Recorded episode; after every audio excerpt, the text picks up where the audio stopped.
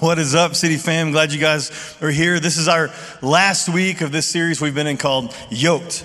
And uh, in this series, we've been talking about just unhealthy attachments that we can have as Christ followers uh, to, to people and habits and, and, systems that are holding us back in our relationship with God and, and maybe even ruining our lives.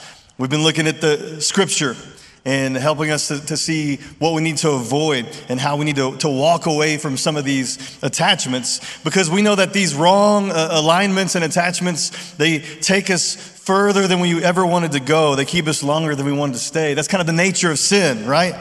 It costs you more than you think it's going to. Uh, in fact in order to, to experience God's best in our life. And I hope, as a, as a believer, as somebody that would call yourself a Christian, if you're a Jesus follower, I hope it's your desire to have God's best in your life. Like to do things God's way. And if we're gonna experience God's best in our life, we have to do things God's way. You can't have it both ways. And so we're going to uh, talk about something today that, in my opinion, it's kind of one of the biggest issues in church today and among Christians today. I'm calling it Out with the Old, In with the New. Out with the Old, In with the New. And just that title gets me all fired up because I'm someone that loves to throw things away. It's just therapeutic, like to, to purge yourself of junk that you don't need, right? Anybody else in here, raise a hand like you love throwing stuff away? Okay, of, of you people, how many of you are married to someone who does not love to throw things away? That, that's how God does it for some reason, right? One of them wants to keep everything, the other one that brings balance into our life. You're either a hoarder or you just throw all the important things away. There's no, uh, there's no in between. But this, this causes me some problems in, in, my, my household. We, we like to play a game sometimes when it's time to clean things out called keep, toss, or donate. But if I was in charge, it would just be toss, toss, or toss. You know, like my, my motto is when in doubt, throw it out, right? We don't need it. And this causes me some issues. One recent example, it's been probably a couple of years ago, uh, Jennifer for Halloween wanted to, you remember the leg lamp from Christmas Story? Like we bought this uh, lampshade and she made it into this skirt and it was really funny and it, it worked well. And then it sat in our garage. And it sat and it sat for a whole year. It's covered in just cobwebs and dirt and stuff. And so, of course, I threw it away. Then what happened?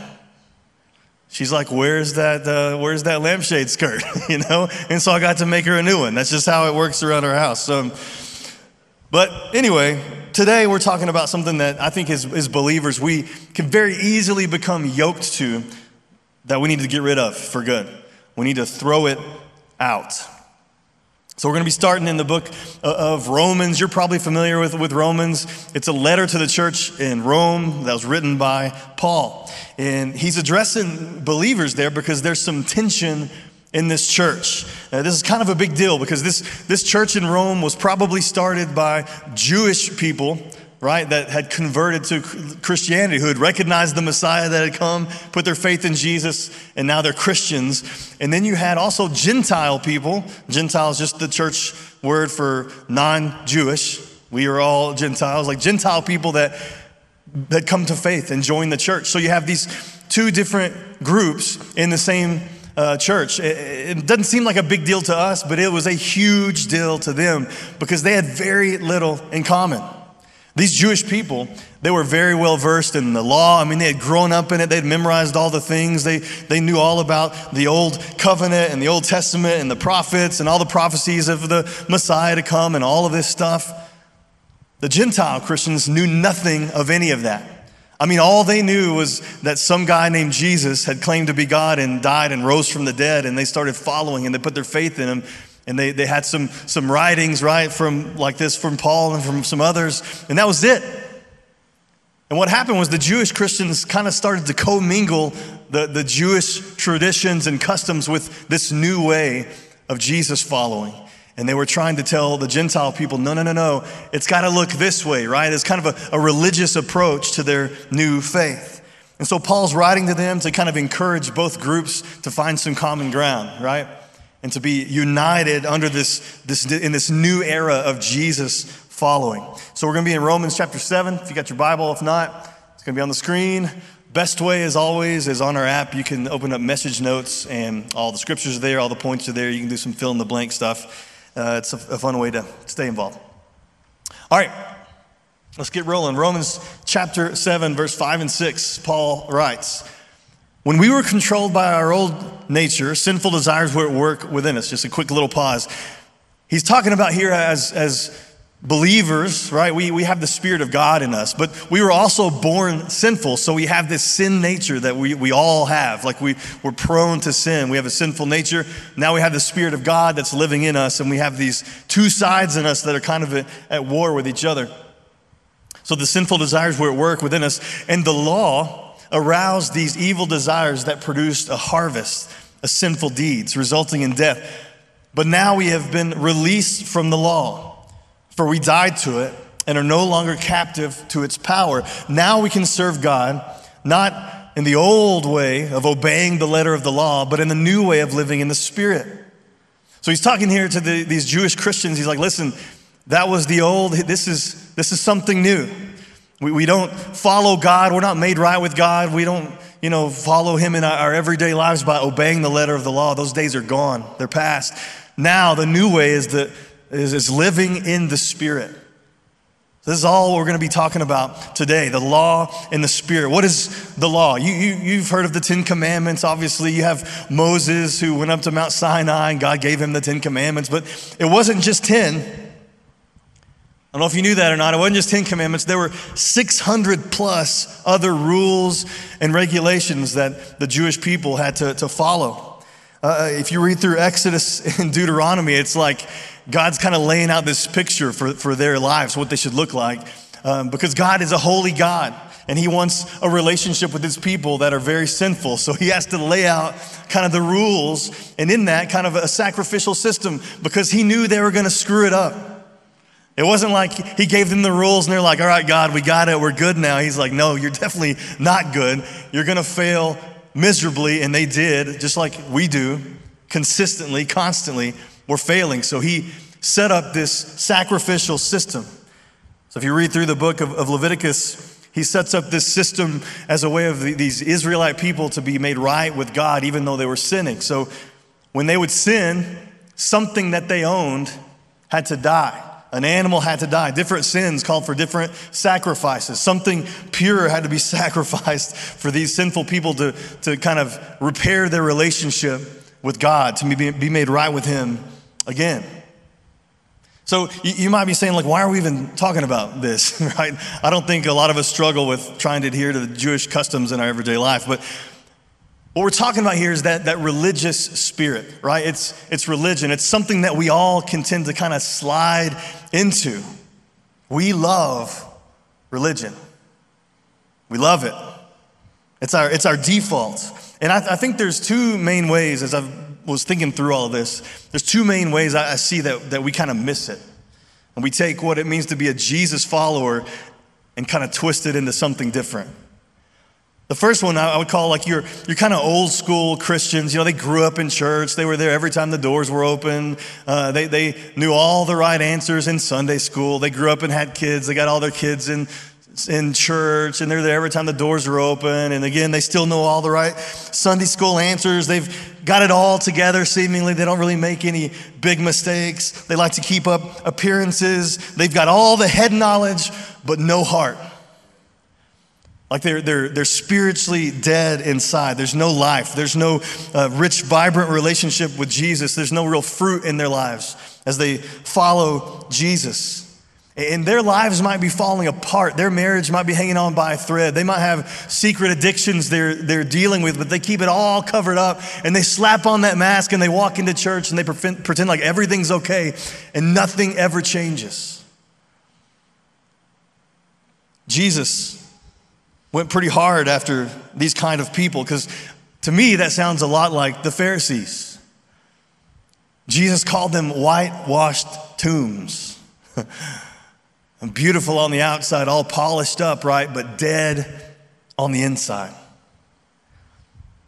We probably you probably have, have friends like. I don't know if you play golf, right? But I, I play golf. And there's always that one guy in, in the foursome, you're going to go play some golf or whatever. And he's, he's decked out in all the nicest stuff. You know, he's got the best golf shirts and the, the right spikes and the newest clubs. He's got the most recent awesome driver. And he just looks, you look like, man, that guy must be amazing at golf. And then he, he can't hit the ball to save his life. You got a friend like that? Like I've got a, I've got a friend like that. Or, or, maybe you ski, like you snow ski or you, you snowboard, and you've got that dude that, again, all the fanciest stuff just looks like he's probably gonna, you know, do flips off the, the ramps and stuff. And then he's the guy taking out all the kids trying to get off, off of the, the, the lift at the bunny slope, you know? Like, like outward appearance is worthless, it means absolutely nothing. And Jesus makes this point quite a few times. It doesn't matter what's on the outside, what matters is on the inside. He looks at our heart. And that Pharisaical kind of religious bent that we have is the opposite. It only worries about outward appearance, and the, the inside is just, just dead. And the, the second group, I think, the second way we, we kind of miss it, this is what I would call the, the cultural Christians. Cultural Christianity.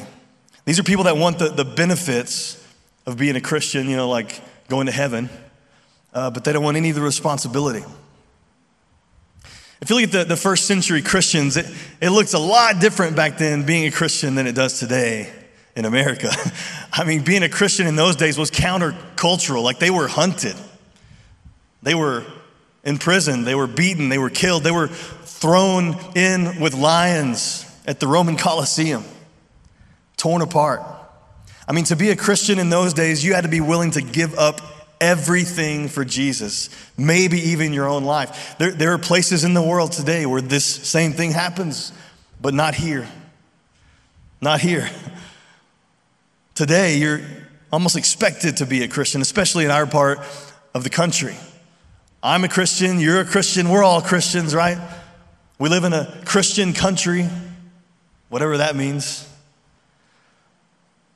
And I feel like it's completely watered down and kind of screwed up what it means to be a follower of Jesus. Even Richard Dawkins, right, the renowned atheist and, and author, he has several times identified himself as a cultural Christian because he recognizes the benefits that Christian morality brings to the country, but he doesn't even believe in God. And I think there are tons of, of people like this, eh, maybe even filling our, our churches that think they're, they're good with God when they're actually not.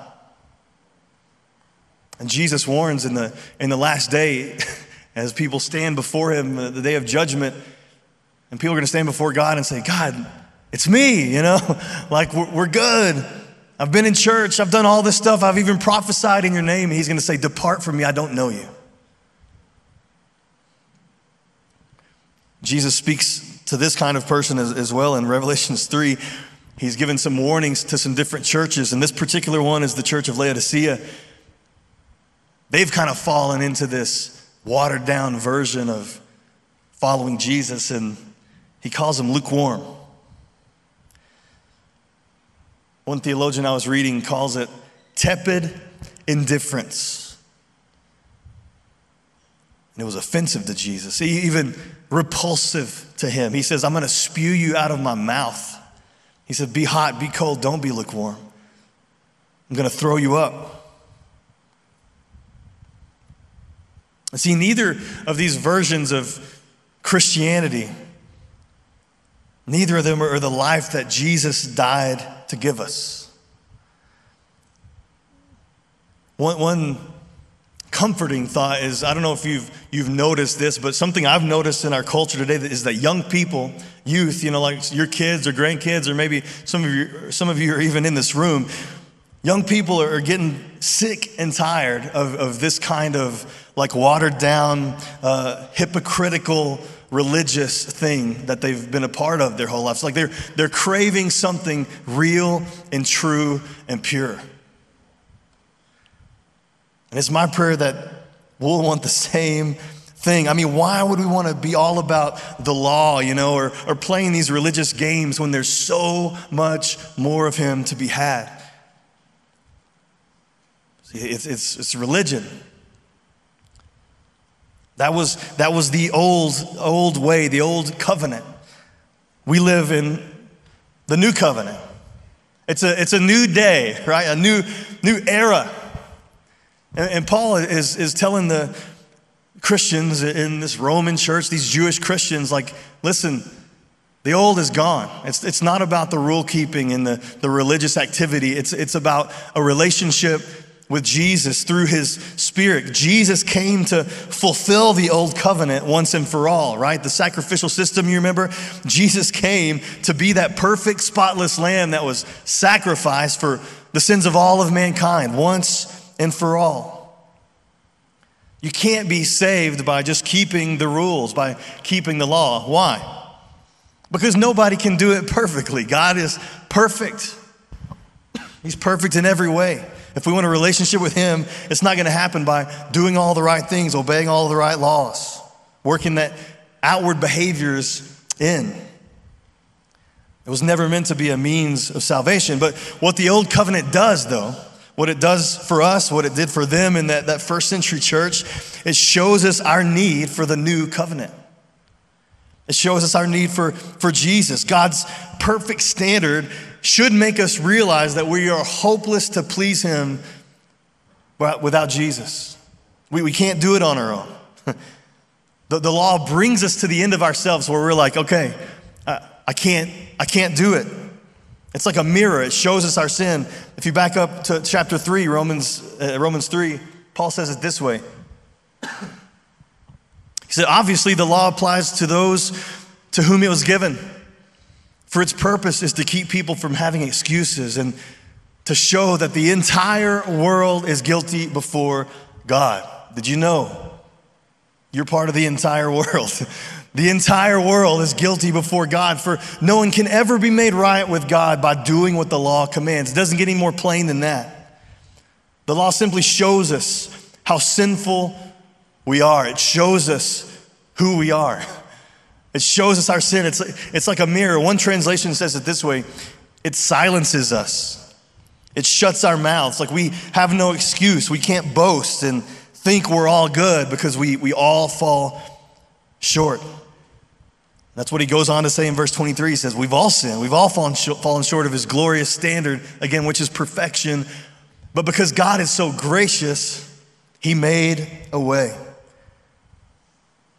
He makes us right in His sight through faith in His Son, Jesus, who died for the penalty of our sins. We're made right and acceptable through faith in Jesus, nothing else. Nothing else.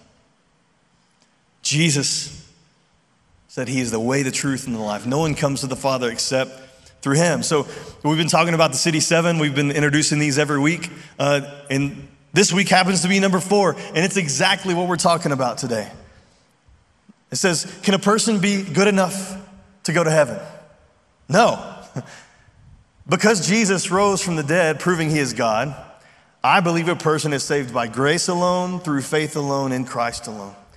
Grace alone, faith alone, in Christ alone. That's it. There's no other way to, to earn your way back to God. There's no, there's no other kind of magic trick to, to, to be played. It's all through faith in Jesus.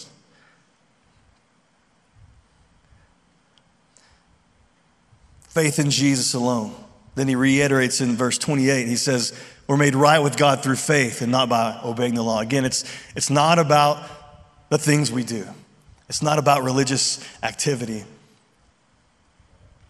It's about fixing what's broken through, through what Jesus did for us on the cross. A, a few years ago, my son Xander, he's 11 now, but he was five at the time, and he had a little accident. He broke his arm. I'm going to show you a sad picture. Look at that. It was an awful day.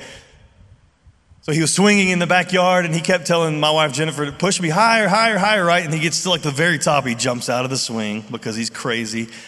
And he lands on, on his arm. I mean, completely snaps both bones in his forearm. It, it was really bad. It, it was crooked. It was, it was not good. So we take him to the emergency room and they x ray it and they show us the break. And the doctor comes in and, and do you know what he doesn't say? He doesn't say, all right, well, come, you know, we'll, we'll x ray it three or four more times and then he should be good. right? Because all the x-ray is doing is showing you what's broken. They've got to go about healing the bone. They've got to, they had to reset it. They had to wrap it up. They had to put a cast on it. See, x-rays don't fix the, the brokenness. There's no healing there. That's what the law does in us. It just exposes in us what is broken. There's, there's no healing in it. We can only be fixed through Jesus. He's one that brings the ultimate spiritual healing to what's broken in our lives. I don't know where you're at today. I don't know if you have a relationship with God. I, I, don't know if you find yourselves in one of the other two groups that we were talking about earlier. Maybe you've just kind of slid off course. Maybe you've just kind of been dried up in your relationship with God. Or maybe you, you know today you don't have a relationship with Him. If you're, if you're being honest, you don't have a relationship with God. There's no evidence in your life of that. You, maybe you you have a, a little bit of a uncertainty when it comes to where you're going to spend eternity, where you stand before God. You, you don't have to leave here with that same uncertainty. God loved you so much, wanted a relationship with you so much that He sent His Son to die for you, right in the middle of your mess, right in the middle of your sin. And all you've got to do is take that, take that gift. He's offering you that free gift of salvation. All you got to do is reach out and take it. Put your faith not in your own ability to be made right with God or your own performance or striving or whatever else. Put your faith in what Jesus did for you on the cross. And the best you know how, you're, you're committing your life to Jesus. You're bowing the knee to Him, making Him Lord of your life. If you're making that decision today, I ask you let us know about it on our Connect forum on the app. We'd love to help you grow in that relationship. Because that's what Jesus died to give us life, right? Not just eternal life, but life here on earth, life through His Holy Spirit that's now inside of us. Jeremiah, there's an Old Testament book called Jeremiah. The Jeremiah was a prophet and a priest in the, the southern kingdom of Judah. And Jer- the book of Jeremiah is just prophecies, God giving him a word for his people, the Israelites. This was hundreds of years before Jesus. And in, in Jeremiah chapter 33 or 31, he's, he's warning the people of God that they're, they're breaking his covenant, like they're really royally messing it up. They're, they're serving other gods, they're worshiping other idols, and, and God's telling them, listen, this is going to lead ultimately to your, your destruction.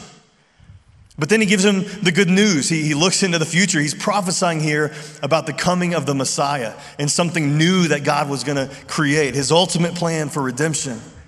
In chapter 31, verse 33, God says, But this is the new covenant I will make with the people of Israel after those days, says the Lord. I will put my instructions deep within them, I will write them on their hearts. I will be their God, they will be my people. See, the old covenant was written on stone tablets, and he's saying, This new thing I'm doing, it's gonna be different. I'm going to write my instructions on your heart. My spirit is going to be inside of you. We're, we're, going to, we're going to have a relationship with each other, not from a distance, not through sacrifices, not through a priest, but me and you. A personal, intimate relationship between God and man. And then several decades later, through the prophet Ezekiel, in chapter 36, he, he says more of the same thing, looking forward to Jesus. I will give you a new heart I'll put a new spirit in you. I'll take out your stony, stubborn heart and give you a tender, responsive heart. And I will put my spirit in you so that you will follow my decrees and be careful to obey my regulations. He's saying it's not about this outward performance of trying to keep all the rules. He's saying, I'm, I'm going to take out that stubborn heart of stone. Taking out your hard heart, I'm going to give you a, a tender, responsive heart that listens to my spirit within you, that enables you to, to do the will of the Father, to obey what God is saying to do. It's, a, it's an inward motivation that comes from the Holy Spirit that lives in us. He's saying, I'm going to give you a new heart, a new spirit, my law written on your heart, God's spirit in us, convicting us of sin and, and giving us direction for our life, and then giving us the power to carry it out. That's the new way, life in the, in the spirit not the law. See, the law brings condemnation, and the Spirit brings conviction. Clayton talked a little bit about this last week. Condemnation and conviction are very, very different things. Condemnation says, you know, that thing that you did, that really, really bad thing, and all those other things, like that's who you are. That's your identity. And it, it leads to condemnation, shame. It leads to death. But conviction through the Holy Spirit, it says, hey, you know that thing that you did and all those other things, because we still mess up, right? All those things, that's not who you are. You, you, you stand before God righteous, holy, without a single fault because of what Jesus did for us, forgiving our sins, past, present, future. And that conviction brings us not condemnation and shame and all this stuff, but it, it makes us turn to God. It, brings, pushes us back to Jesus. The law condemns. So, to review, as Christians today, we don't need the law to save us or make us in good standing with God because Jesus did that. We don't need the law to guide our behaviors. Thou shalt not, right? We don't need that because we have the Spirit of God in us to do that. We can't be made right with God and we can't sustain living for Him by keeping the law. The old way is follow the rules, right? One, two, three. A, B, C. Do more of these things do less of these things, and that equals being a, a faithful Christian, right? That's, that's how we contend to look at it. But the new way of living in the Spirit isn't one, two, three. It's, it's follow me. It's Jesus saying, follow me. Take up your cross, follow me. It's, it's not the, the, the law. What the law creates in us, what this religious spirit creates in us, is this outward pressure to do all the right things, which ultimately we don't do, right? We screw it up and we feel guilty and, and, and, ashamed. It's not about outward pressure, it's about this inward motivation from the Holy Spirit to do what is right. Two completely different approaches. I want that. I, want that in, in my life. I, I want to, to learn what it means to, to hear the voice of God in my life and then do what He says. And it's my prayer that, that you want it too. Paul gives us a, a little bit of a, a glimpse into what it means here to, to walk by the Holy Spirit. In Galatians chapter 5, verse 16, Paul, Paul writes, Walk by the Spirit and you will not gratify the desires of the flesh, for the desires of the flesh are against the spirit, and the desires of the spirit are against the flesh. We just talked about this a while ago. You've got the spirit of God in you, you've got the sinful nature in you, and they are at war with each other over every decision, every thought that you make. They're at war with each other, they're, they're opposed to each other to keep you from doing the good things you want to do. You want to do good things, but you can't because you're, you're broken. He's saying, walk by the spirit. Not, not behavior modification, walk by the Spirit. He uses this term in the Greek walk here that, that's in the present tense. So it's indicating like he's saying this is an ongoing, continuous, day by day action, like a, a habitual thing, a way of life, walking by the Spirit.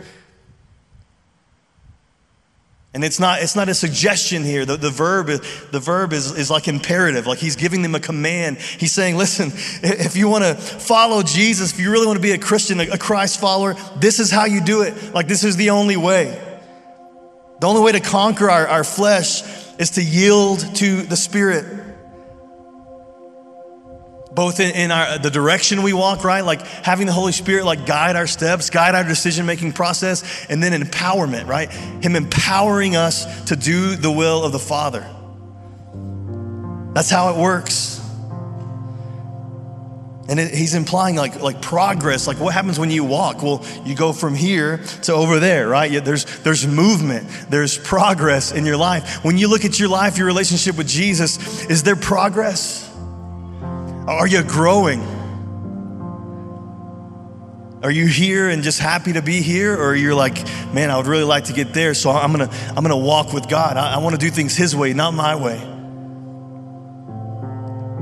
And then step by step, as the Spirit leads us, He leads us into the life that He has for us, His plans, His purposes for you. He's got a plan for your life so much bigger than you think, so much bigger than you could ever imagine. His plans for you are just better than yours.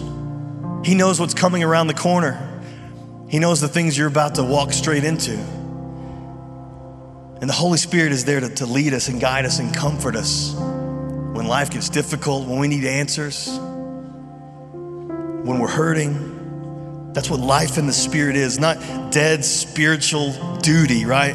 Not casual, apathetic lip service. That's not the life we were meant for. The new way of the Spirit is life and freedom.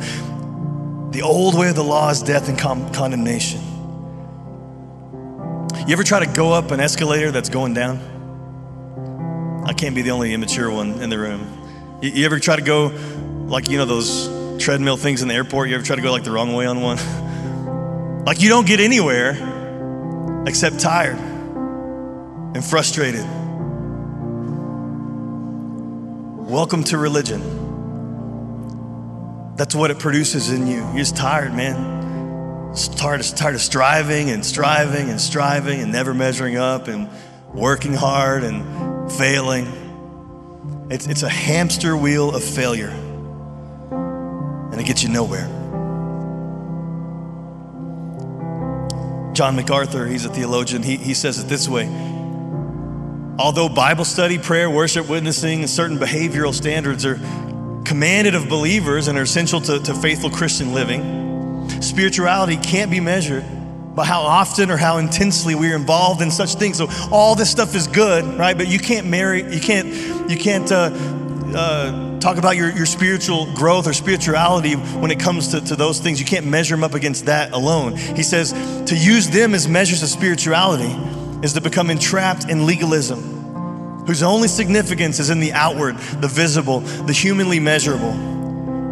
To live solely by a set of laws is to live by the flesh and self righteousness and hypocrisy and to suppress the spirit, who alone is able to inwardly to produce works of the true righteousness. Holiness only comes from the Holy Spirit. Holy living does not come from our performance for God, but from His performance through us by His own Spirit doing the will of the Father, like living a, a holy lifestyle, walking with Jesus, following Jesus. It doesn't come by keeping the rules, it keeps it comes by his spirit working through us.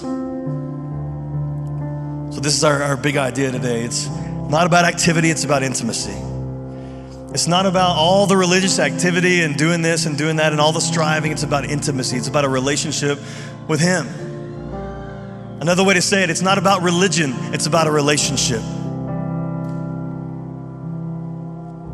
It's not about outward pressure, it's about the inward motivation. What are you living for today? Are you dead and dry inside? Are you part of that first group that's just keeping up the appearances and inside there, there's just no life? Ask Him today to fill you with the Spirit to make a change. Or maybe you're one that's kind of watered down the, the gospel into just one decision and now I'm good. Man, it's time to start walking with them. Like what are you what are you afraid of? What are you holding back from him? What are you what are you afraid to surrender to God? It's time to lay down ourselves, our, our will, our way of life, bend the knee, and let's follow Jesus. One of the people in my life that exemplify this the best, this thing we're talking about today, is uh, Lori Covarrubias. This is this is her. She was baptized here not long ago.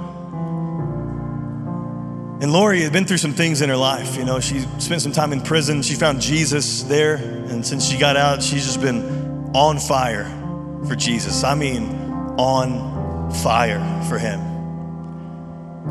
God was doing some amazing things in her. And this past uh, January, she checked on her connect form that she wanted to lead a, a, city group. And so I met with her, and man, she was just ready for God to use her. I just, I just want to show people how great God is and how, you know, what He's done in my life. And I want to, I want to disciple people, and I want to be used in that way. And she was, man. I mean, it was like she was. Her group was amazing. She was always emailing me stories of stuff that was happening in her group. And then she kind of started feeling this tug to, to get into full time ministry. She worked at McDonald's, she was a, uh, a manager there. And she just felt like God, man, I feel like God wants me to do ministry with my life, you know? And she's been kind of wrestling with that. And then she tells me that she felt like God was leading her to take this four week vacation like a four weeks, and she's she's like the, the first two weeks McDonald's is going to pay for it, and the other two weeks God's just going to have to do it, right? Because I don't know I don't know where He's going to take me or what's going to happen, but it wasn't so much of a vacation as it was a mission. It, it was a crusade. She's like, I'm just going to go where God tells me to go, and I'm going to say where God you know say what God tells me to say, and we're just going to see what happens. And she was going to visit a couple of friends and then just just see, right? And, and that little crusade took her all over the state of Texas. God did some cool things. And she, she came back, and, and was a few weeks ago. She caught me right over here outside this door and was like, Oh, Brandon, you, you won't believe what's happened. Like, I cannot wait to tell you all the stuff that God did. I don't have time right now. I don't, I don't have time right now, but we'll catch up. I, I, you're just going to be blown away. And I was like, that, That's awesome, you know? Within a couple of days of that, she was diagnosed with COVID. Within a couple of weeks of that, she was on a ventilator. And then this past week, she passed away. And um, Pastor Fred and I got to go into the room after she was gone, and her family was there saying their goodbyes. And we got to, to pray with them and tell them what Lori meant to us and meant to the, the church. And then at the funeral, this past Monday, it was the longest funeral I've ever been to. I mean, it was two full hours of funeral. You know, it's like, and it wasn't just because Clayton shared the message, because he did, but it was short. Uh, it was because person after person after person got up and shared about Lori and her life and the impact that she had and how she, and it wasn't because she had a great personality and all that. I mean, that's true, but it was because God had changed her. He was working through her. He, she was making her life all about Him, and it left a mark on every single person in that room. I want to read you halfway through her four week mission. She sent me an email. I want to read part of it to you. She said, Brandon, it's scary and rewarding to share the grace of God and truth in Jesus' mighty name. It's been amazingly wonderful to see Jesus working and God just being true and faithful to his word. It's also for myself, of course, because it's got me out of myself, out of my box, and feeling Jesus working in me. Brandon, all I hear is the Holy Spirit keep saying to me, It's not about you, it's about Jesus. I'm so scared still because of that strong pull to leave my job and work for God. It's tugging at me even harder, even long before my trip. Although God has re- reassured me, I know who God is and that He will take care of me. I just struggle letting completely go like that. Anyways, Brandon, continue to pray with me, please. I know without a shadow of doubt what God put on my heart and what He wants me to do. I just need clarity as to when. I'm scared. I don't want to disobey. I don't want to lean on my own understanding or jump into something before God says to, but when He gives me that green light, I will do as He says. No matter how scared I am or how hard it will be. Listen. Do you want to live a life of purpose? Do you want to live a, a, fulfilling life of just filled with joy and peace that only comes from, from God working in your life? Love, a life of significance, like to, to make your mark on the earth? Do you want to leave a legacy for your kids and your grandkids, like change your family tree? Do you want them to stand up when you're gone and say those kinds of things about you that that you love God and you love people and you made an eternal mark on their lives, then do what Lori did. Like, learn to hear the voice of the Holy Spirit in your life. And then do what it says. It doesn't have to be any more complicated than that. Galatians 5, Paul says, He's truly set us free. Jesus did that for us. He set us free. So now make sure you stay free and don't get tied up again in slavery to the law. Don't make it about the law. Don't make it about religious duty. We, we have a new life in the Spirit, freedom through the power of the Spirit. Not controlled by our sinful nature, not controlled by our own thoughts and desires, but controlled by the, the Spirit, which brings us freedom in Christ. God doesn't want your achievements and all your good works and your religion. He doesn't want your church attendance or your lip service. He doesn't want your striving to be something He'll accept. You know, He just wants you. God's saying to you today, like, just give me your heart. Give me your heart. What are you afraid of? What are you waiting for? There's so much on the other side of that decision. We're going to sing a song called Available. And this is something I've learned at the funeral that day before Lori went on her four week thing and she was kind of debating if she should do it or not. She was kind of nervous. And she opened our daily Devos on our app, and we always attach a worship song for that week. And this one was available. And she, for her, God used that song to, to kind of cement this in her heart as like confirmation to her, like, this is the right thing. I need to go. And the song just talks about being available to God, like just saying yes. Like, yes, God, whatever, whatever the question is, whatever you, you ask of me, I'm saying yes. One line says, Broken as my life may be, God, I will give you every piece.